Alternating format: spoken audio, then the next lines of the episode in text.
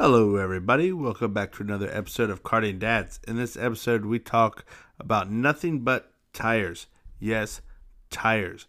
We talk about our present and past experience with tires, not only in karting, but also road racing, and all the stuff that goes along with having to buy new tires or used tires, depending on what section you're running in. Um, this is an episode that we're hoping to get a lot of more feedback from everybody. So please uh, stay entertained and please just continue to, to give feedback. Check out kartingdads.com or our Facebook at Karting Dads. And we really uh, hope you enjoy the show and please continue to spread it with everybody because this show is popping. Appreciate it, guys. Thank you.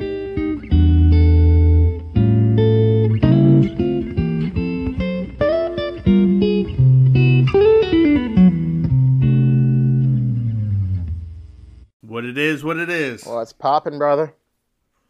Man, it's been a good week so far for me. How about you? Uh, pretty good, man. Uh, trying to settle in uh, midweek. So hopefully the rest of the week passes by very quickly. And then it'll be the weekend. I can't wait. Yeah, I hear you.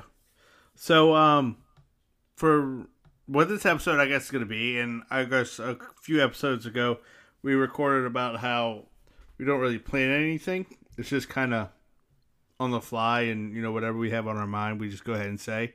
Um, Well, but this one here is Ha. yeah for me. Okay, sorry. I apologize, but um, this episode here is kind of the opposite of that. So, um, this episode here is going to be pretty much on an article that we read on the Karting different One tire UK. manufacturers. No, it's Huh? car- it's just Karting One UK. So, um, Yeah, karting1uk.co.uk.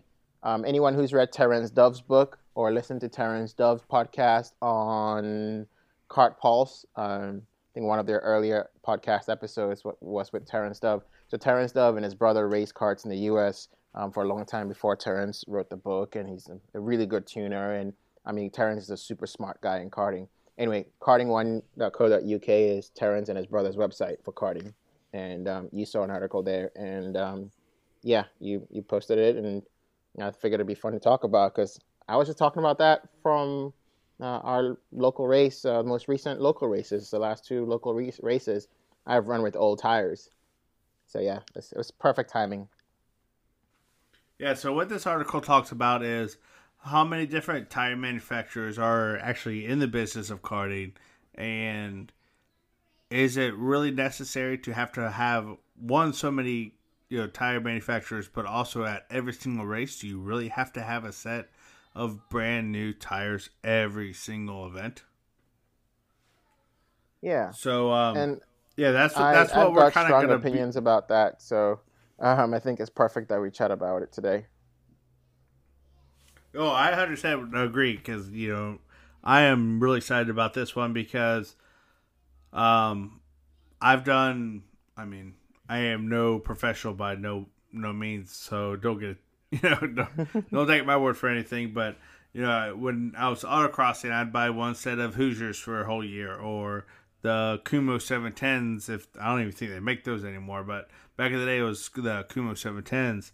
And then when um, I did road race with you guys, it was uh, the RA ones or the uh, R triple eights or whatever. And I only had to buy one set, Yeah. and I was set for you know several races, several you know what you want to do minutes, miles, hours, however you want to put it.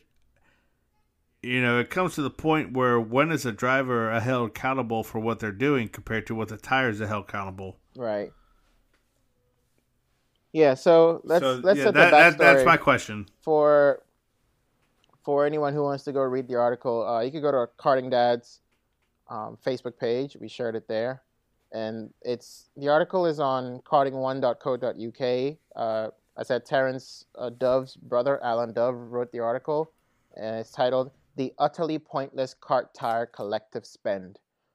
And uh, Terence wrote the amazing book "How Learn How to Master the Art of Kart Driving," and so you know these two guys know what they're talking about and yeah i mean i, I i'll say go read the article because it's a really fun read i enjoyed it but in summary basically there's no reason in karting today why we have to have a new set of tires every race or race weekend. I mean, that's as simple as that. There's there's no reason in karting to have new set of tires for every race or race weekend. And I agree. Um, I think. Oh, 100%. I'm right behind you because I think it's more of a uh, mental edge than anything. It's just, you know, I think it goes with uh, any sport you do. That if you think you have the the the brand new you know tennis shoes or you know a tire or a jersey or a football helmet whatever it is that you know just because you have the newest stuff doesn't mean it's the best right right and there are there are times where that's you know there's a good reason for it. Safety is always a big deal. You don't want to be on tires that are corded right?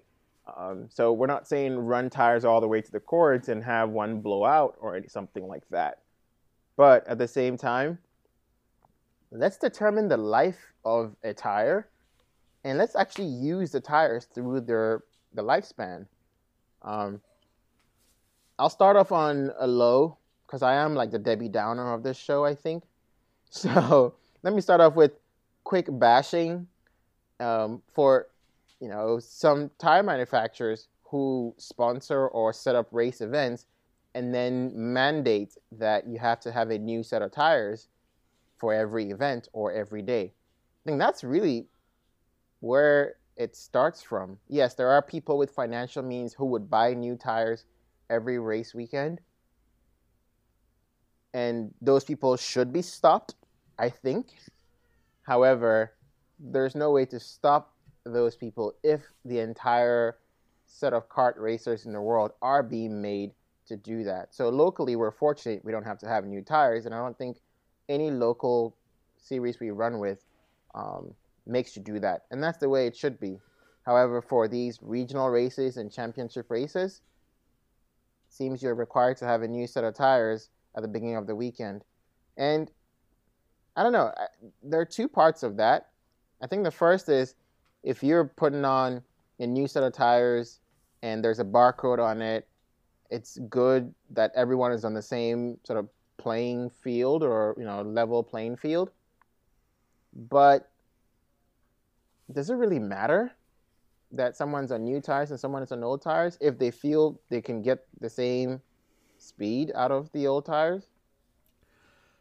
Um, my argument to the barcode uh, ordeal is just i guess this is the manufacturing side coming out of me is just because there's a barcode on it doesn't mean that you have the same mold tire that the same exact production date as the person in front of you, right, or behind you, or next to you, however you want to put it. So you order tires from, uh, say for instance, we'll give a shout out to Bad Farmer, who's our Maxxis dealer. Yeah. Um, here, and I, I don't mean to put Maxxis on the spot, but it's just something we work with. Uh, you know, they just changed over to the six O's, which is a new tire, which you know we're kind of fortunate to get you know access to. But there's nothing to say that the date of manufacture that I have is from January, and the date of tire that you have is from uh, March. Right. So my my tire could be sitting in a warehouse that's not insulated, or it could be sitting in a truck that's been out in a parking lot, or whatever, and you know the tire's getting you know going through different ambient temperatures, which is you know putting a little bit of stress on the oils or, or the material of the tire. And so what what what's to say that yes, me and you bought tires on the sa- same exact day, the same exact event, but my tires were made three months ago or three months earlier than yours. And who said that they didn't have a you know a factory defect or a quality issue at that time that they were making that tire? Did they put too much of uh, a silicone or whatever it is to keep the tire from the mold? uh, to separate easier. I mean, I'm, I'm sorry if I if I'm rambling on on things, but just in my thought process is if I don't have a tire or whatever made at the same exact time from the same exact inspector from the same exact you know manufacturing line as all my competitors, who's to say that I'm actually getting a good tire? Yeah. So that's, that's definitely defects. one side of the argument, I, and I, I buy that. Um, I think if putting tires on was not a royal pain in the behind. Um, something that I don't ever want to do at the track if I, if I can avoid it. Yes, I know you can go to YouTube and watch these world record holders who pop tires on like they're peeling candy or banana peels and it's like it's on, it's on, it's on, it's on. Like, dude, more power to you. I can't do that and call me a pansy. I want to do that at my at my home so that if I'm having a bad time doing it and it takes me 30 minutes to mount one tire, I'm sweating balls at home by myself. I can grab a beer, I can walk away from it, go back to it, and continue. I don't want to be doing that at the track. But that's Yeah, I saw Alex mount tires on the go kart itself when it was sitting on a cart stand because the wheel and tire combination didn't fit the jig he had. And like, dude, like seriously, like hit here they are. His dad's holding one side of the cart and he's putting the wheel on the other side, just pop pop, and it's like, okay, Yeah, you've been nice. karting for a long time. I think mounting tires comes with the experience of karting and figuring out how many times you have to switch tires or flip tires. You learn every time you do it, and you see like different small things. I guess it's with everything, right? Yeah, So the first yeah. time you ever cut your grass, um, when you're you know with a push lawnmower or automatic lawnmower, you know you ran you ran the mower up the tree because you didn't know what to do, right? push or lawnmower. an My friend, what what animal is that? Give me a machete and let me cut my grass. What? How- no. Okay, so you didn't edge your sidewalk correctly because you didn't do the machete. Like if I want to do like the Puerto Rican style, I never used an edger because uh, we have we took shovels and just shoveled off, you know, a couple Yeah, inches from the sidewalk. So it, Yeah, yeah, yeah. everybody can do things different ways, but until you experience it the first time, yeah, Yeah. that's you know i- is what it is. So yeah, mounting tires for us. I mean, we're still kind of newbies in the karting, and we found different techniques and different jigs that work for us, but it's still not easy. And we see And- some people who don't need a piece of carpet or whatever. Just like, oh yeah, you know, put a little spit on it, poof, it goes right on. It's like, no, And mind you, we, we yourself. run. That's not how it works. We're running four cycle. We're running the slowest class. We run the you know hardest tires basically in karting, right? Like no if and, and that's a, buts about it. another good point. You know, like we're running super slow classes. Our carts are hard. I mean, our cart tires are just plain old, like rock solid hard. And those sidewalls are a pain compared to some of the other tires that are available. So we're kind of, you know, going off a little bit there. But ultimately, I don't want to mount tires at the track, so I get that I can buy my tires in advance. But if we're really cared about parity, right, as the reason why you have to get new tires, then yes, whoever the event sponsor is needs to bring in the batch of tires. And as you register, here's your set of tires. Basically, they're all coming off like the same, you know, batch or very similar batches. But I don't even think that's even the reason why. I mean, I, I should have probably done research or, you know, called someone. Uh, this was a really good show. We could uh, do like CNN and get an analyst or something and say, hey, we need a tire guy to get some deep research in this. So let's send a, a reporter to the tire manufacturing company. But I don't know why we need new tires at the beginning of a weekend. Why do we need Yeah, new it- tires? You, you just brought up a really good point that um, I didn't want to interrupt you on what you're saying, but we run an extremely hard tire in the four cycle class. It's the stiffest sidewalls. It's the hardest material you can get because everyone says it's a, a prime tire or an introduction tire.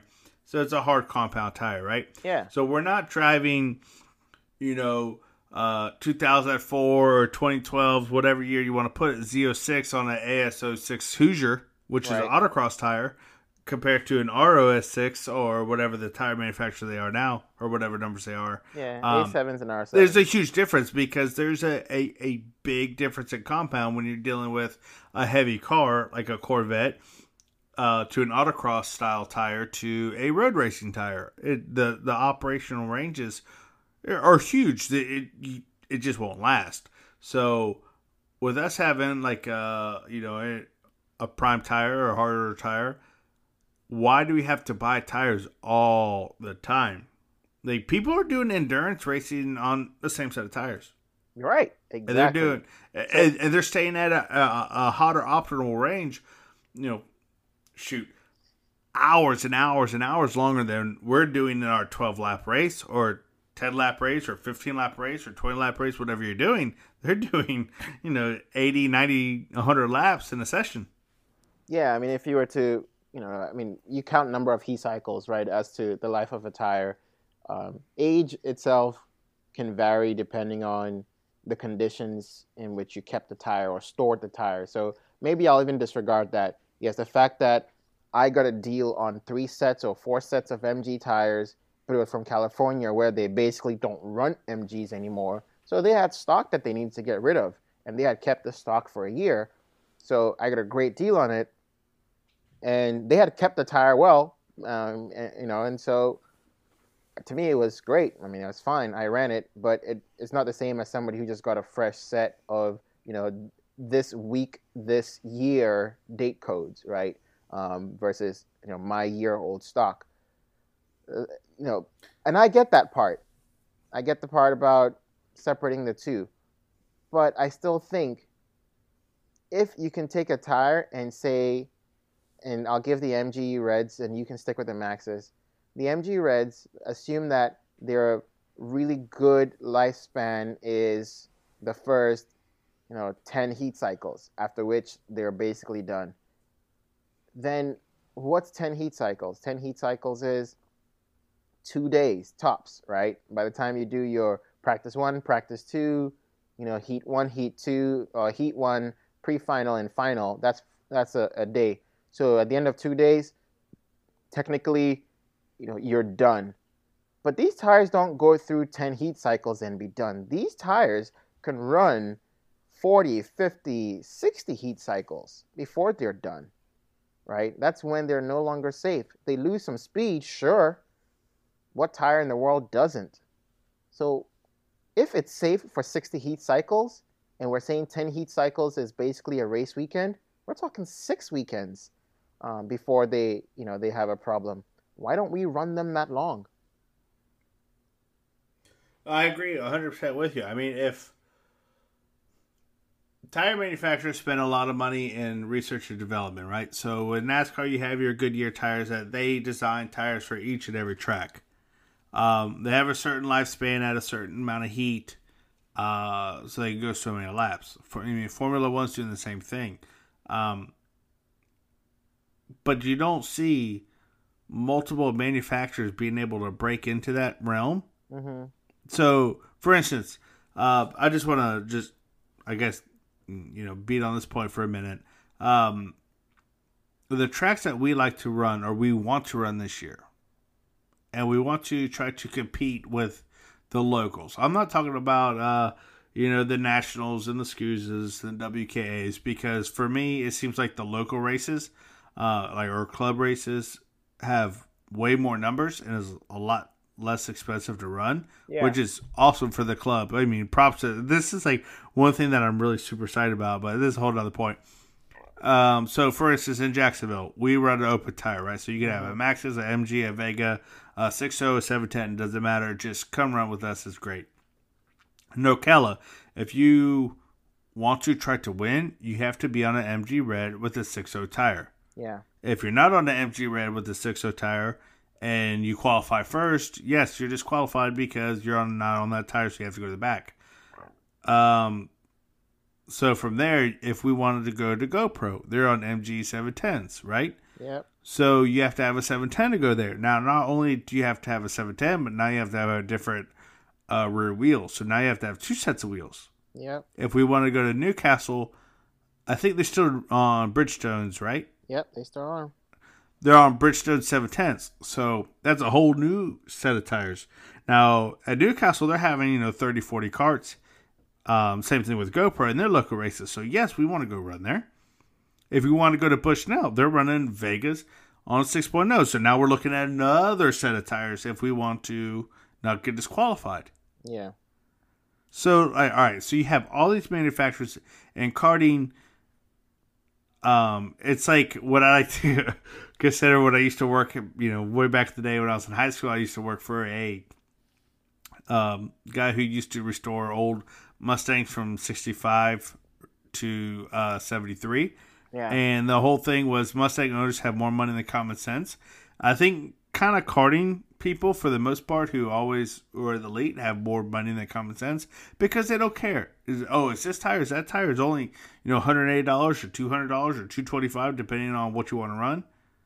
Yeah, yeah, we'll buy them, no problem. Oh, we have to buy two sets. All right, five hundred dollars for the for the weekend for a set of tires for me to be up front, and then you add in the hundred fifty dollars for a two day event, and then the fuel and the economy and the lodging and all that other stuff if if if it's gonna be like that, I'm gonna go back to road racing in cars. No, I'm not, but I'm not. I'll let you have that one. So here, let's. Yeah, let's no, but I'm just saying, it's like this. okay, we we went from we went from that atmosphere, right? We went from that atmosphere to you know, and karting is fun. We, you know, it it could it could be or it can be or however you want to put it, uh, a cheaper auto sport and have you know way more people to race with.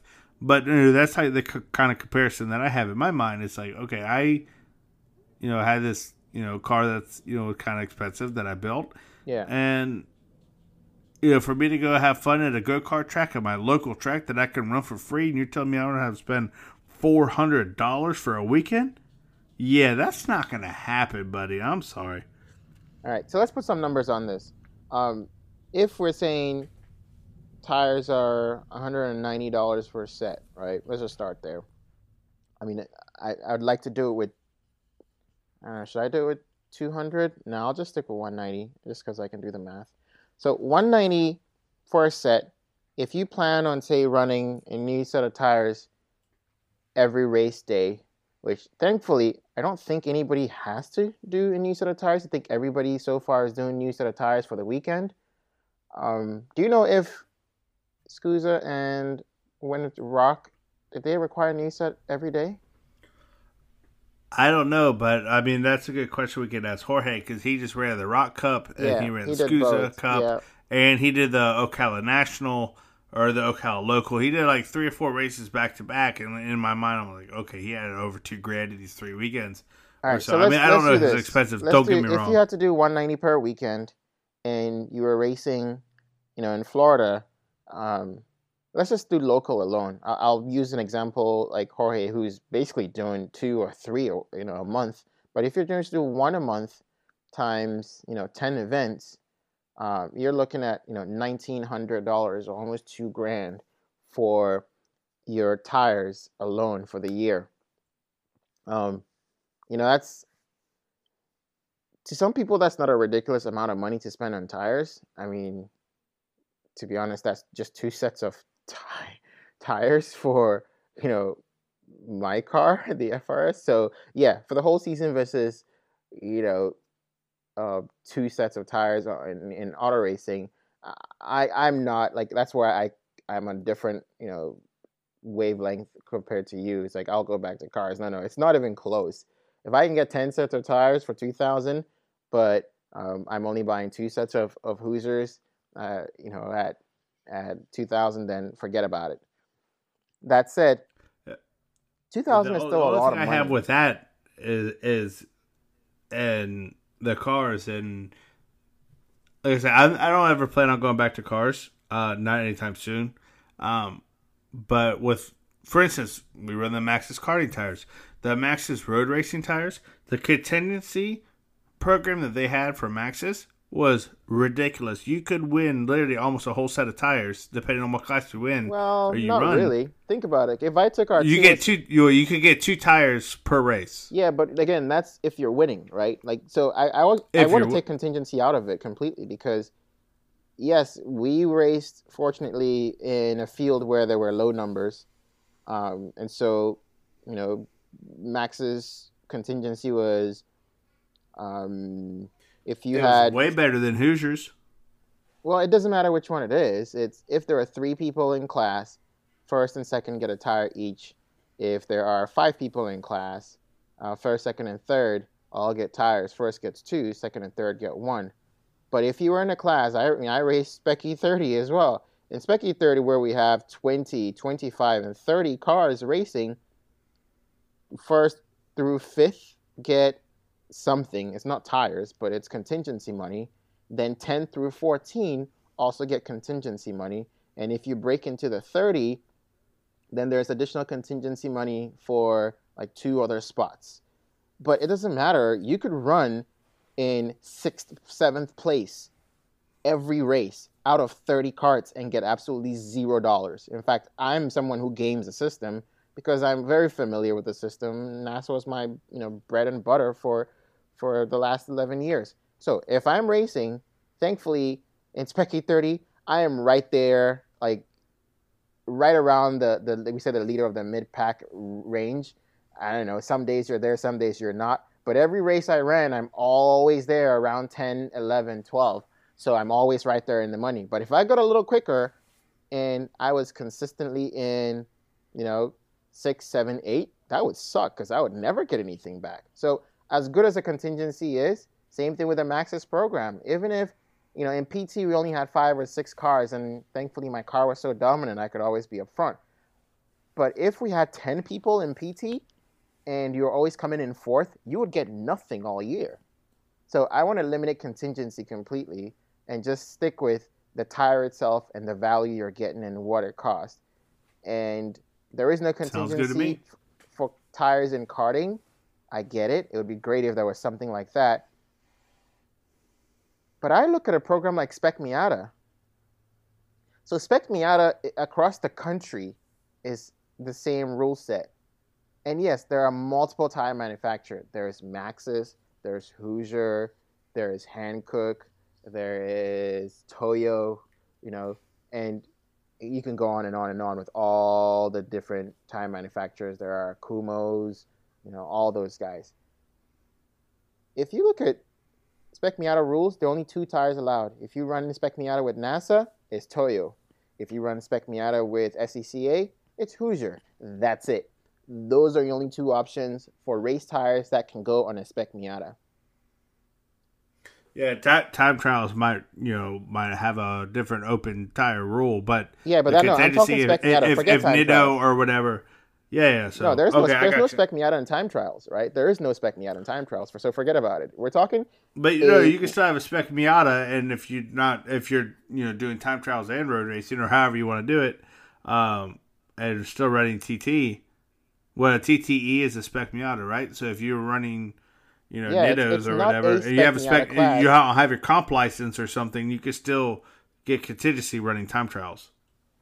Yeah, but the TT rules are not the same as spec Miata rules. So taking a 206 when you're running 206 rules and going into running, you know, a four cycle open class, right? Uh, th- those are not the same, right? So I want to stick specifically spec Miata rules across the country would be the same as running 206 rules across the country.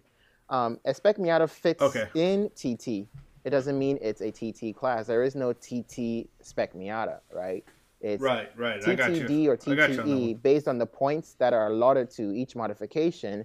Oh, thankfully, a spec Miata once dynoed. If you have a dyno sheet for a spec Miata, or because we understand all spec Miatas fall within this range, sure, it's a TTE car.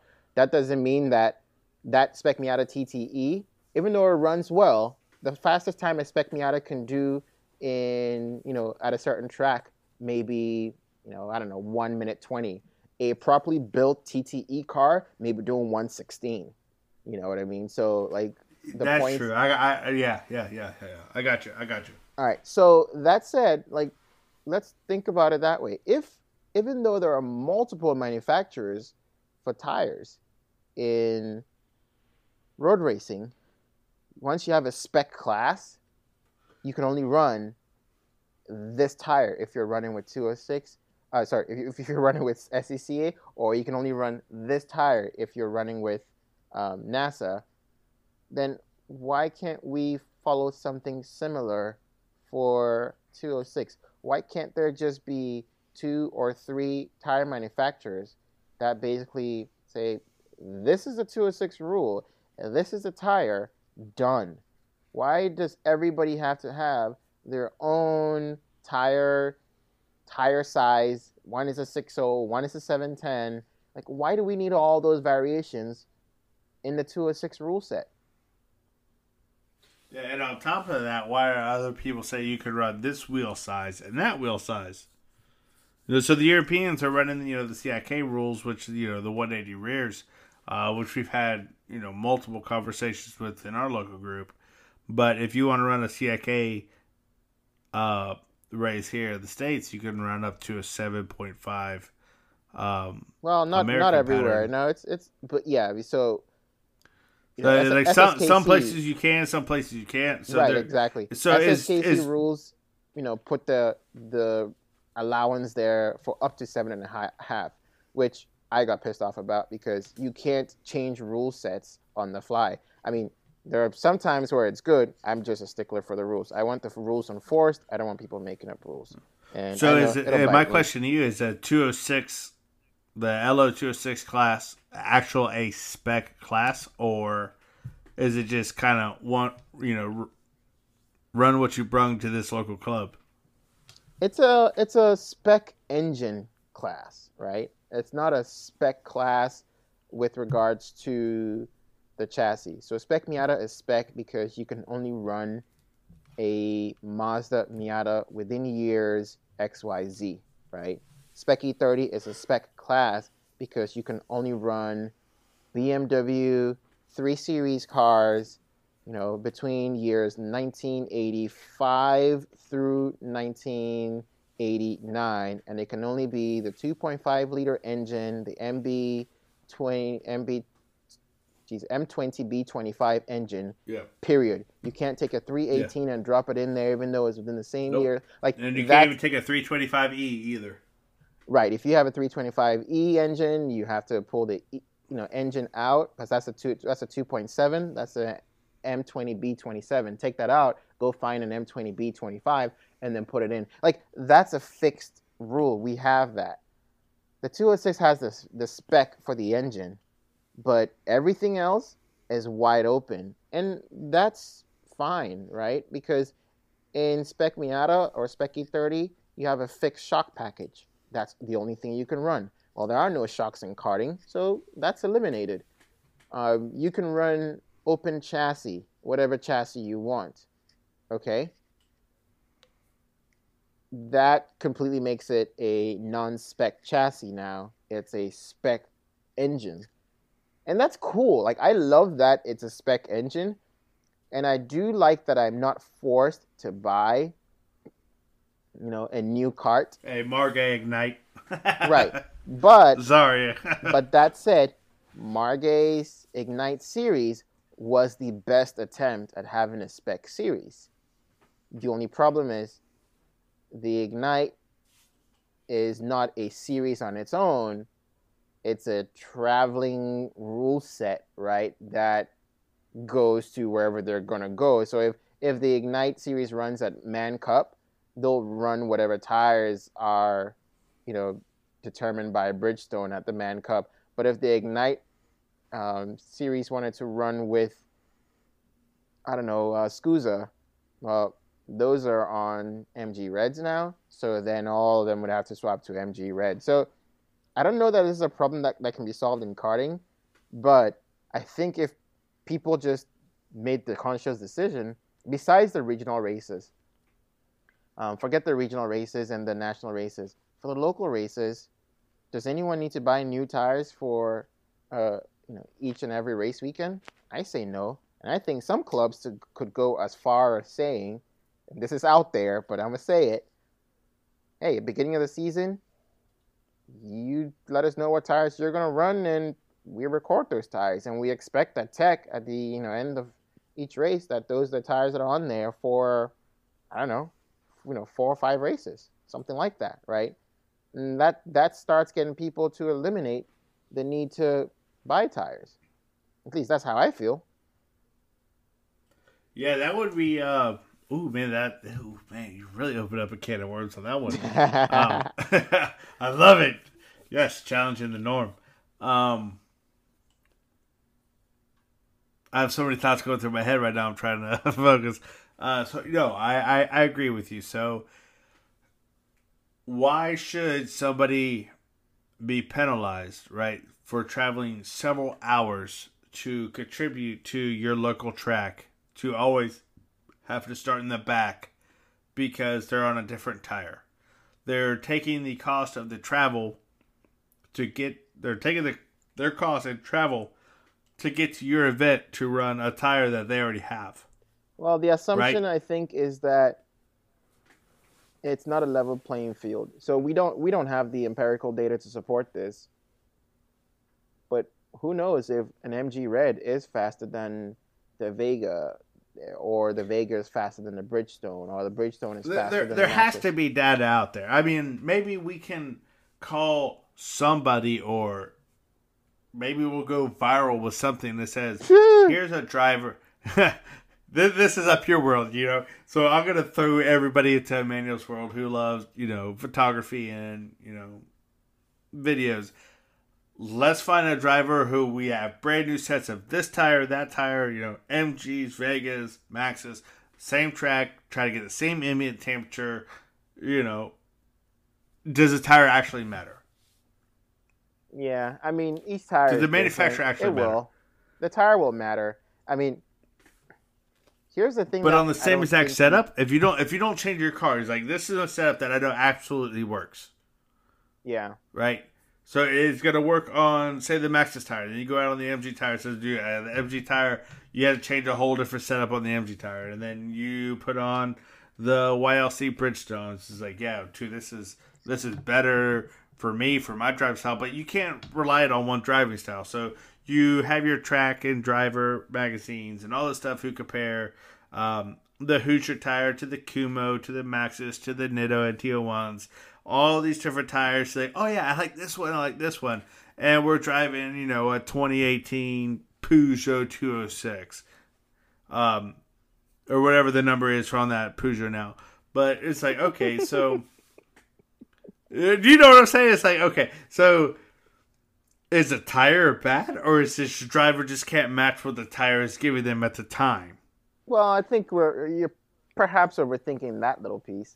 Uh, so you brought up tire rack. Way overthinking. Yeah, tire rack does a tire shootout every year. Okay, so they'll take one hot shoe, they'll give them a car, and then or sometimes you know two cars, and then they'll just slap all the hottest tires out there on you know, on that car. And you know, each tire likes different pressures. You know, I mean, every tire has different working range, all those things. So I don't know. Like, I think it's tough to to prove that you know one tire is significantly faster than the other unless you take all that into account. At the same time, the setup really shouldn't matter, right? The setup of the cart shouldn't matter if you're saying this is the optimal working range of the tire. This tire says, this manufacturer says this tire works best between 13 and 15 psi hot. The optimal tire temp um, falls between 150 degrees to 175 degrees Fahrenheit. Okay, have the guy go out there, run his five laps, make sure the tire was within that working temperature, and whatever you get, you get. You record it, and make sure everybody's going out at whatever the advised optimal pressure is and that they're hitting the advised optimal working temperature of the tire is. If you can get that, record the lap times. I'm willing to bet, yes, there is driver error in there, but you will find a tire that is consistently two tenths quicker than the next tire. Absolutely. And whether or not it happens on the front end or the back end. So, I mean, some tires are fast out of the gate because of the way the mold release works sometimes some tires get faster um, you know after the first heat cycle some tires get faster on the fourth heat cycle it doesn't mean that you the best time to qualify on the tire is on the fourth heat cycle if everybody's out there at the same time with new tires then i'll tell you what the guy who can hit his fastest lap time on the second lap or third lap is probably going to be you know the guy who wins that pole it doesn't matter what type of compound it is. You can't tell me that there's a tire that says, "Oh, this tire is faster, uh, you know, on the third heat cycle, but on the first heat cycle, if I stay out there on lap five or six or seven, I'm going to be quicker." Nonsense, right? It doesn't work uh, that way. I, yeah, great point. Great point. You know, so the number of laps doesn't matter. It's if it's the first heat cycle is when you know the tire is going to be quickest Everybody take the first tire, everybody goes out there, or that driver goes out and gets five laps out of each tire. Then you come back, and then you do the second, the third, the fourth heat cycle on that on all the tires, and you'll see a trend in the data. I mean, the data is going to chart one way or the other, or it'll be level. Either way, you'll find that one tire is faster than the other, and so the reason why somebody at you know Ocala will say, "Hey, if you come here with Bridgestone YLCs and everybody here is running Vegas or running MG Reds." Um, we're going to send you to the back or disqualify you because your tire could be, in fact, two tenths a lap quicker, which at that point in time is not fair to everybody else who is running the same tire. I get that they do that. I get that they disqualify you. But why are there 10 different tires to choose from? That's the problem. There shouldn't be 10 tires to choose from. And I don't want Maxxis to go out of business. I don't want MG to go out of business. Not that they would. I don't want, you know, every other tire, Mojo and Dunlop and, you know, Evinco. And I'm sitting here trying to think of every tire manufacturer outside of the ones we run here. There are yeah, no, that, that, yeah, it's crazy, but uh, it has to go to the reason why you know local tracks on certain tires is because I'm sure they're getting some kind of money to keep their local track open. Right. And I, I agree that it's a business. I, I 100% agree it's a business. But there has to be at a certain point where it's like, okay, if the Southeast has so many racetracks, right? Yeah. There has to be a certain way that a tire manufacturer can just get into it's just like recruiting in college sports, right? You you have these teams that go to certain states and certain areas that says I want the best players and it doesn't matter what it's going to take, we're going to get the best players. There has right. to be a you know something that happens to say you know this is the southeast, this is you know Florida or Georgia, Alabama, whatever it is. Is like we're gonna take over this state, every local track. We will support you if you run the Maxxis tire or the MGs or the Vegas or the Bridgestones or the Mojos, the Evincos, the Dunlops, all these different you know these things. Like, there just has to be a better control of it. It doesn't seem like there's a very good control of the tire, you know, competition to say, okay, every manufacturer has their hand in the pot, and they all know that carters have, or most carters have more money than common sense, so they're just going to continue to dig, right? Yeah. Everybody keep your hand in the pot. They're going to spend money because it's the mental edge that says, oh, you have a fresh tire. Yeah, I'll give you a tire from 2015 that's still wrapped in plastic, and it's 20, you know, 19 now. Yeah. Does that mean you have a new tire? You don't know how to read the barcodes. You don't know how to read those manufacturer dates. Every oh. manufacturer has a different manufacturer date. How do I yeah, know that? DOT because tires thankfully industry. follow the same. And again, it's it's a, a, one regulated system versus the other, right? All DOT tires in America have date codes on them, whether it's a trailer tire or is a racing DOT slick.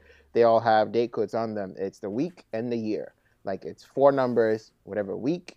If you know the first two numbers are the week, the next two numbers are the year. So you can always track that. Again, well regulated. Easy. Go look at your trailer tire. If your trailer tire, the last two numbers are over two or three years old, you should probably get new ones if you don't want to get a blowout on the highway. Ask this guy how he knows. Um, um, you know, but that's that's easy. Cart tires a little bit different. Nobody's actually, you know, making sure that's there. I personally think, and I'll say it because I can. I think somebody needs to just pony up the money and own the whole state of Florida, just like you suggested. And it's between MG and Vega. Period. Like that's how it ought well, to work. You have Bushnell that runs. Yeah, Bushnell runs Vegas. Well, that's because TS yeah, yeah, makes Vega, yeah, and TS right. is right there. Was... Yep, yep, yep. I'm sorry. I thought you said something different. Go ahead. I'm yeah, sorry. TS makes, interrupt that. Cut it. Yeah, edit. yeah. No, TS makes um TS makes Vega, and they're right there at Bushnell. I mean, they're based out of there. So I get it. Like, I, I wouldn't want Dave and the guys at, at TS to think that, hey, I'm suggesting they get out of Tiger. No, but at the same time, TS makes more than one tire, and TS also makes dirt tires, and TS probably gets more money in dirt racing than they do in sprint racing. Um, Agreed. You know, you know, MG isn't really in the dirt racing space. I mean, I follow a little bit of dirt in Florida and Georgia, and I ain't never seen an MG dirt tire. right? Yeah, it's Maxxis in Vegas. Yeah, it's Maxxis in Vegas. Those are the two in dirt. So how about we say those two go to dirt and MG gets to own the darn state of Florida? I mean, MG already owns Homestead. You know, Palm Beach isn't active, but Palm Beach is coming back. Palm Beach is open for practice. They just don't have sanctioned races. Palm Beach comes back. Palm Beach and Homestead are very, very close. Those guys Ocala. do a lot of shared things. So I would expect Palm Beach to also be MGs. Then, you know, as and this is just for 206, by the way. I'm not talking about everything else. I'm just talking about 206. You know, you know, shifter carts, everything else can can run whatever it is. Yeah, a shifter cart can't handle the the Maxxis that you know we run. Yeah, yeah, yeah. Uh, so I'm just talking about 206. But 206 at Homestead is an MG. 206 at Palm Beach would be at MG. 206 at Ocala is at MG. And so 206 on Bushnell, honestly, should also be on Don MGs. And 206 in in Jacksonville at 103rd Street should also be on MGs. Like that's how it should work. I mean, it should be as simple as that. And who are we kicking out? We're kicking out the Vega tires at TS, and obviously, I'm just talking. By the way, none of this is actually going to happen. This is just wishful thinking. Um, but yeah, I don't, I don't know. Like I, that's that's how it should be. We should just have that. Or if we're really going to allow open tire, then have the manufacturers compete with each other. Say it's open tire all the time, and you shouldn't have to force one. And that way, if MG is in fact faster than Vega, then everybody's going to buy the faster tire. And if I buy Yeah. my MG and my MG is faster than the Vega consistently over 10 heat cycles or 30 heat cycles, then why the hell would I buy Vegas and leave it open and then let Vega work on making the tire faster, right? Let their tire catch Yeah. up to the technology. I agree with you 100% on that. I think that's one thing that 103rd has advantage of over other tracks, even though our local group is nowhere near as big as most. Uh, but we do run an open tire. You can run a 6.0, you can run a 710. And a CIK uh, class or a Gold Cup class. If you're Gold Cup, you're going to race against other Gold Cup guys. But you can still have a 6.0 or a 710. You can have any brand you want Yeah. right? It's an open tire. It's a local class. You know, just show up and run. Who cares? Don't spend money on tires you don't have to have. Yeah. Absolutely. That, that, that to me is just simple. It's like, okay, it's just a local race. So local races in Florida should be open tire. Simple as that. Problem solved. We have fixed the world's problem as it comes to tire. Right? No? Yeah, I, I I have no problem with Maxxis. I mean, it's it's our biggest uh, tire sponsor here in Jacksonville. I think it's awesome they come and bring their nationals here to Jacksonville. I mean, we're gonna have a huge, uh, you know, we've had huge races with them. And if you want to run that race, that's up to you. If you want to run the race, buy the tire. Buy the tire. It's a good tire. Don't get me wrong. It's a good tire. You're gonna race a lot of good people a lot of fast people. You're gonna have a great time, but that's your personal commitment that you want to run that event. You buy that tire, Yeah. plain and simple. Yeah, I want to run your local event in, you know, Ocala, but I don't have MG Res, so I'm gonna get penalized. You know, and it might oh, I might live in you know New Jersey, and I'm down in you know uh, Orlando for business. I do a, re- a rent a cart or something but now I have to start in the back every time because I'm not running an MG. Yeah. Uh, that to me is just silly. Yeah. I mean, I I'll give a real example. This is a personal example. I mean, I love TS. We all know that, and we, we talk about TS on the show all the time. And I love Yeah, Bushnell. great people. Yeah, I love Bushnell as a track. I mean, Bushnell for what it is, the fact that it's a figure eight. Um, you know, you can run. You can run. We've run so many endurance races there um, that I've been to. I actually I haven't raced an endurance race. I've driven a rental cart before, but I, I love that track and everything about it. And I can't get myself to get my 206 over there because right now I don't have any Vegas and they just won't allow you to run. And I'm not buying a set of I'm not buying a you know $180 set of tire just to run one local race. That's not happening. I mean, depending on the day and how I'm feeling, sure, I'll go run and take the DQ the same the same way we've done at Ocala before. But the question we're asking is, why? Why is that the case? Why do you even have to think about getting disqualified if I'm going there and I have my set of Maxxis? I'm just going to pay my entry fee, you know, and, and run the race. I'm not, you know, I'm not. If I win and I'm on the Maxxis, what does that represent? Are the people who are locally, who, the local club members, all going to start switching to Maxxis? Maybe. But if they do, that just means that the Vega needs to be built faster, right? Oh, 100%. And I mean, uh, we've we've noted this on this podcast several times that every event that we go to, we always try to double dip in classes. We always try to run, you know, different weight classes. And me and you were on total opposite spectrum. So you're closer to the 350, 360 range. I am closer to the 380, 390 range. But we don't mind going down and up classes.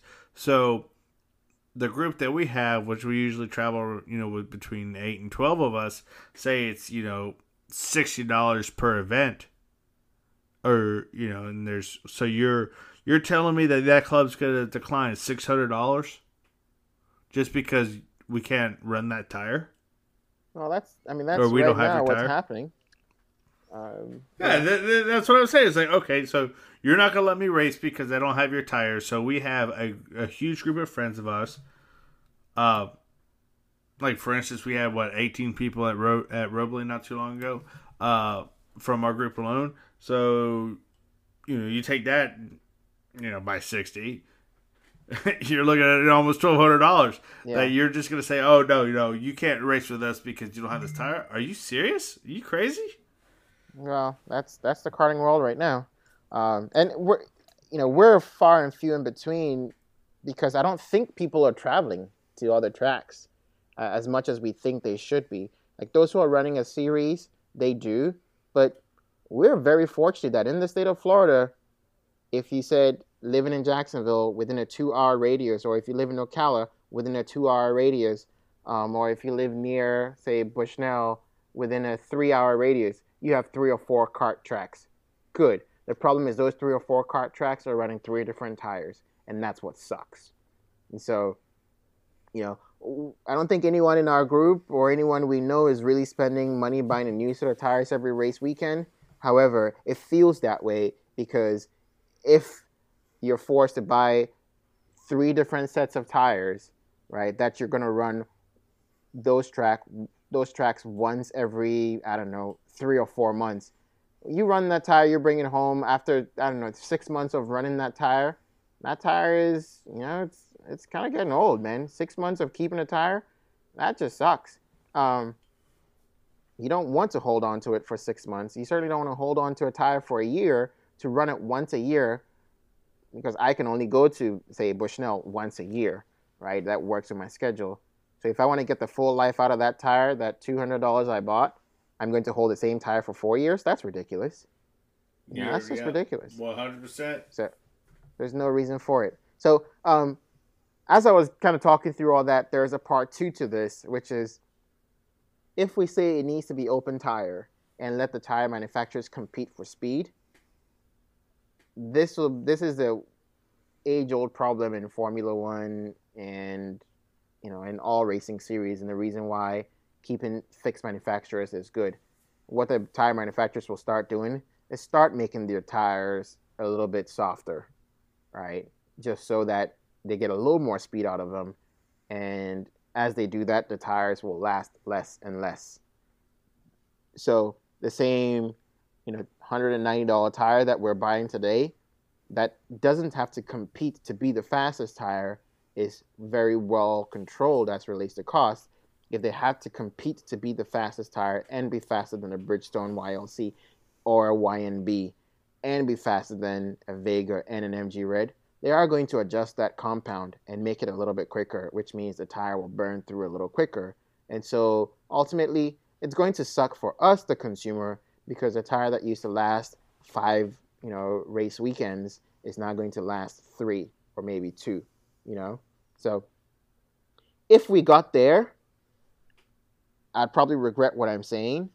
But the fact that we're not there, we're not in a position to worry about tires getting destroyed after one race weekend, but it still feels like we have to buy a new set of tires every race weekend for the places we're going to. um, I think we need to do something about it. And I don't know what, but we need to do something about it. Oh well, to that point that you're saying, um, regretting what you're saying, I I like to challenge you a little bit on that because I think if it got to the point where there's you know spending that much kind of R and D to not just their local buddies and um if, if I'm sorry I, I say buddy a lot. I'm not talking about Buddy Long. I you know please don't you know confuse the two things.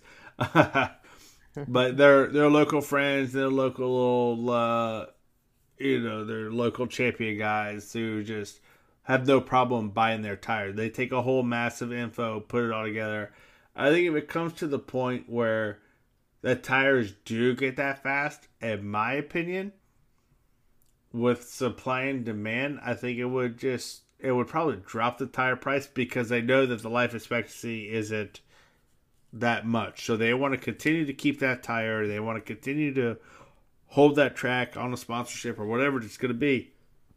Maybe the price will drop to give people up front you have this many heat cycles is proven through a wide series of data and they will post it online. They'll post it on their sites that says this is the optimal range. This is the optimal life. This is what this tire is going to look like you know through all through the different kind of heat cycles. And right now i think there's only a couple of manufacturers that are telling you what the optimal range is and temperature so when and this is the debate that like I, I think you're really good with, and I try to learn as much as I can from you on this. Is no one can tell you how to run your tire, right? Uh, you said that multiple times, and you know, if I set my cart at say 14 all around, and you set your cart at 12 all around, I'm heavier, you're lighter, and we come off at the same temperatures who's right, who's wrong, whose driving style is right, and whose driving style is wrong.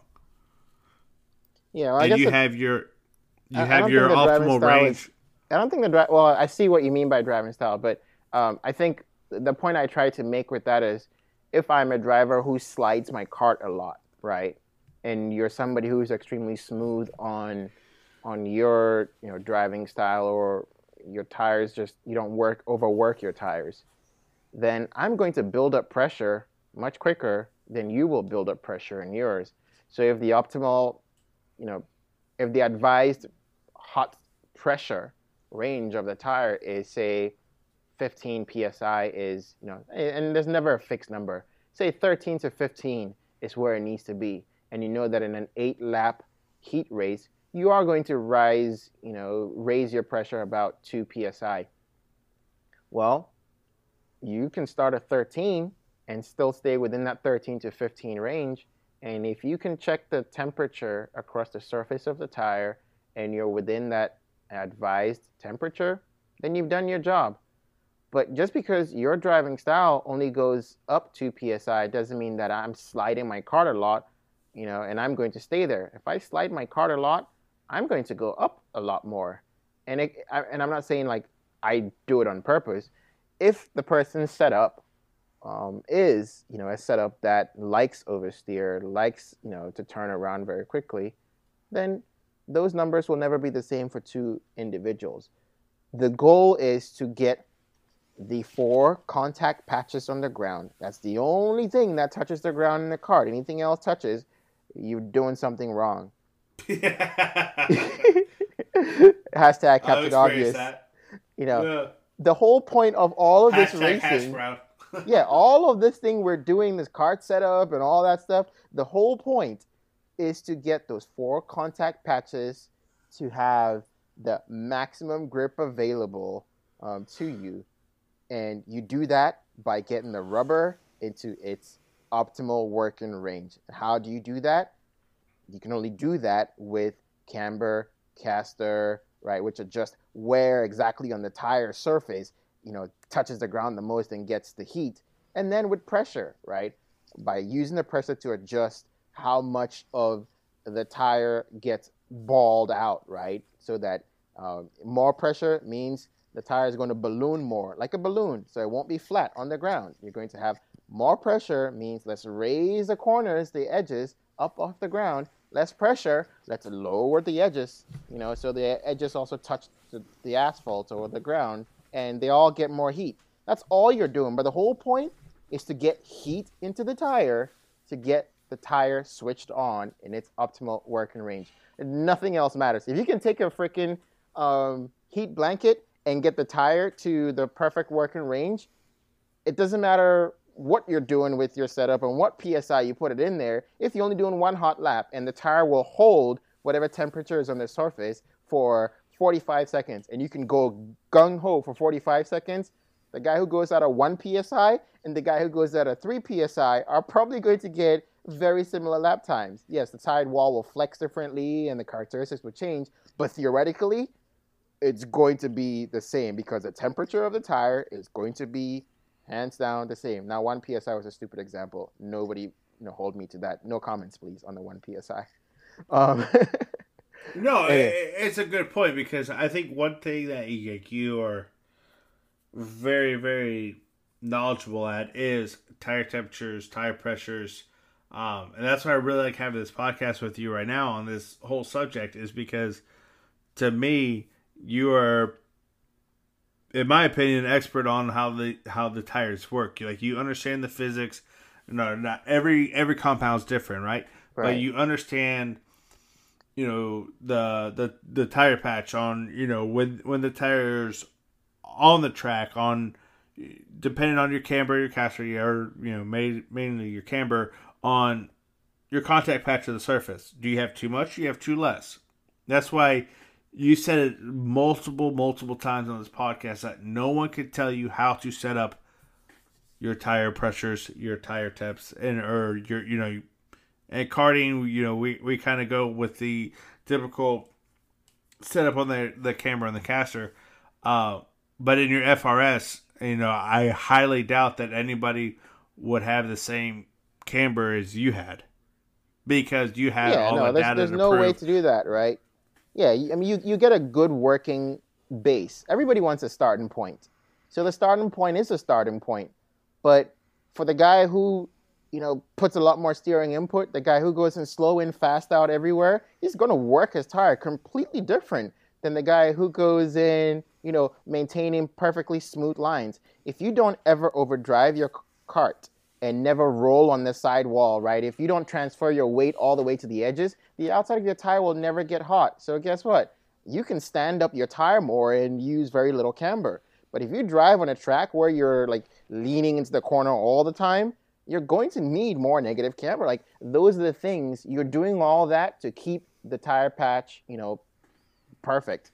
And karting doesn't have as big a range, but at the same time, you know, I have a four hundred dollar, you know, pyrometer uh, with a tire pressure gauge. Not because I would ever spend that in karting, but I have that from from the car, right? So you're going to go fastest when you can work on the tire. Period. And you know, we can do another podcast on on tires, and it'd be great if I could actually make the time to do it. And by the way, thanks so much for saying those nice things about me. Just because I know it doesn't mean I can actually drive.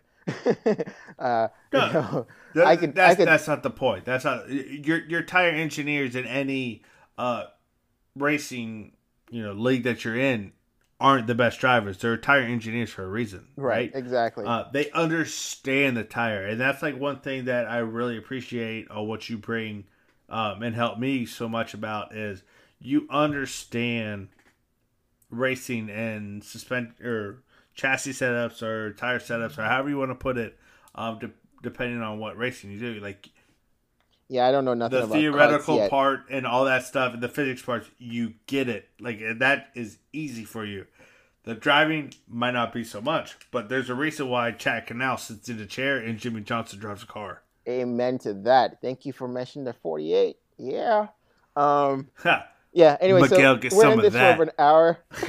we're in this for over an hour, but there are two other topics I really want to talk about, which is you know one what we're talking about now, uh, a little bit of of the tires. So we say you don't have to buy a new set of tires, and I was able to run my Vega tires a year after I had run them, um, and still run my fastest I've ever run at 103rd with a year old tire. Like that's pretty cool um, for me, which is part of the reason why we're having this conversation. How do we, you know, consistently do that? Like, is was I just lucky with the tire compound I have? You know, to your point about the batches and stuff. Do I just have a really, really good tire that it doesn't matter that it's a year old, just because I stored it properly, I can get the lap time that is possible for me, right, out of it. Not saying that if I didn't have new tires, you know, if I had put on new tires, maybe I'd have gone faster, sure. But maybe I was just lucky. Like, hands down, maybe I was just lucky in that the setup that I had for, you know, the temperature available, the driving style I had on that day was just able to switch that tire on to work exactly the way it was supposed to work. You know, that could be the other side. And I don't know. I don't know which it is. I wish I did. But it would be cool to talk about that. How do you keep your tire running well for three or four or five weekends? And yep. you know, can you can you say that, hey, by you know, the second weekend, I've consistently feel this drop off in in time and it's because the tire is done? Or is this, oh no, I, I know I've had two weekends on this. I got to get new tires. Yeah, okay. Yeah. You know, sure. That's what you, you think you need to do. But is that what you need to do? Can you put those same tires on somebody else's kart, that somebody who's faster than you, and see, you know, if they can repeat their lap time that they were just doing? Um, that's what I want to see. So it'd be a cool thing to talk about next. Yeah. No. So uh, tires, tires, tires. Part two, maybe part three, maybe part four coming in. Um, no, I really like this uh, this episode, man. I really appreciate you, uh, you know, giving insight on this, and you know, we just happened to come across an article that really hit home to us. Yeah, and uh, glad we can express it. So this will probably be uh, part one of maybe a couple part series. I don't know. Uh, we still have a lot of questions um, and ideas to you know pop off each other's heads, and you know everyone else who's listening to this podcast, you know, please let us know what you think on your tire uh, ordeal or your local club or whatever, because you know more ideas we have, the better, and maybe we can come up with something. I don't know. So absolutely. Uh, Absolutely agree. I mean, if if the 206 is designed to be a cost-cutting engine spec series, and we're saying that the 206 should be, know, I don't know. Let's just, I, this is another conversation for another day. Um, all these dyno tuned engines, and this person does this, and this person does that, whatever. But a 206, without being dyno tuned, uh, straight out of the box 206 should be say 700 you know 90 dollars i just threw a number out there if that's the case and the engine that's supposed to last me three, four, five seasons, you know, of karting is only eight hundred dollars. Well, why the hell am I spending eight hundred dollars on tires? You know, after four, four, four months, four days, right? Like four weekends. like that's just so dumb. Like, why do we put all this money into saving, you know, all this on the engine to spend ten times as much on the tire? Like, if if we don't care about the spending, well, let the 206 cost two grand then and get more power out of it. And then, you know, we don't have to save any cost anywhere. So, anyway, that's my little deal. I can go on about it. We'll do part two on something else, but I just really yeah, love wish, it. I just love really it, love wish it. tires were were more consistent, and we had a simple rule, and you didn't have to one buy new tires, and two didn't have ten different tires to choose from. So. All right, yeah. guys. Well, I appreciate you listening and continue to share with your friends because uh, I think this one here is going to last for a several part series, and um, we're really interested in all your feedback because uh, this can be pretty big. So uh, yeah, tell me every, tell me everything I said wrong in this episode, and um, I'll correct it in part two if I if I agree with you. If I don't agree with you, uh, I'll let you know why I don't agree, and uh, maybe you can enlighten me a little bit more. And we'll invite we'll invite people to the to the show. If you really have a strong feelings about this, this is an episode that I feel like we can go on Anchor and do like a full um, anchor, you know, call into the show thing. So yeah. oh, one hundred percent. That'd be awesome. Yeah, if you have strong awesome. feelings about tires, a live a live uh, podcast show to, for all our fans. Yeah, that'd be awesome. That would I'm be down. Let's plan for it, man. all right, guys. Well, y'all take it easy and uh, go support your local track this weekend or whatever series you're going to go run and be safe and uh, let us know how the results come in. So we appreciate you guys. Peace Take out. it easy.